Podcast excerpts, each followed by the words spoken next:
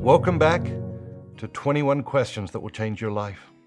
Question number 14 is about all the things you think you should do. It is easy for our lives to get filled with shoulds. The question is who is making the shoulds?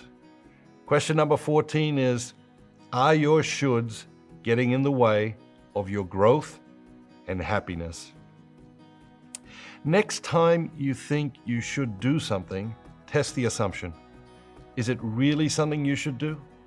Or is it something someone along the way said you should do that you really should discard now because it no longer serves your growth? What's behind each should? Wisdom, guilt, misplaced expectations, manipulation, thoughtfulness, fear, generosity. You can learn a lot about a should by looking at what's behind the should. Today's question is Are your shoulds getting in the way of your growth and happiness? If you like this video, you'll love the next one. Click here to watch it now.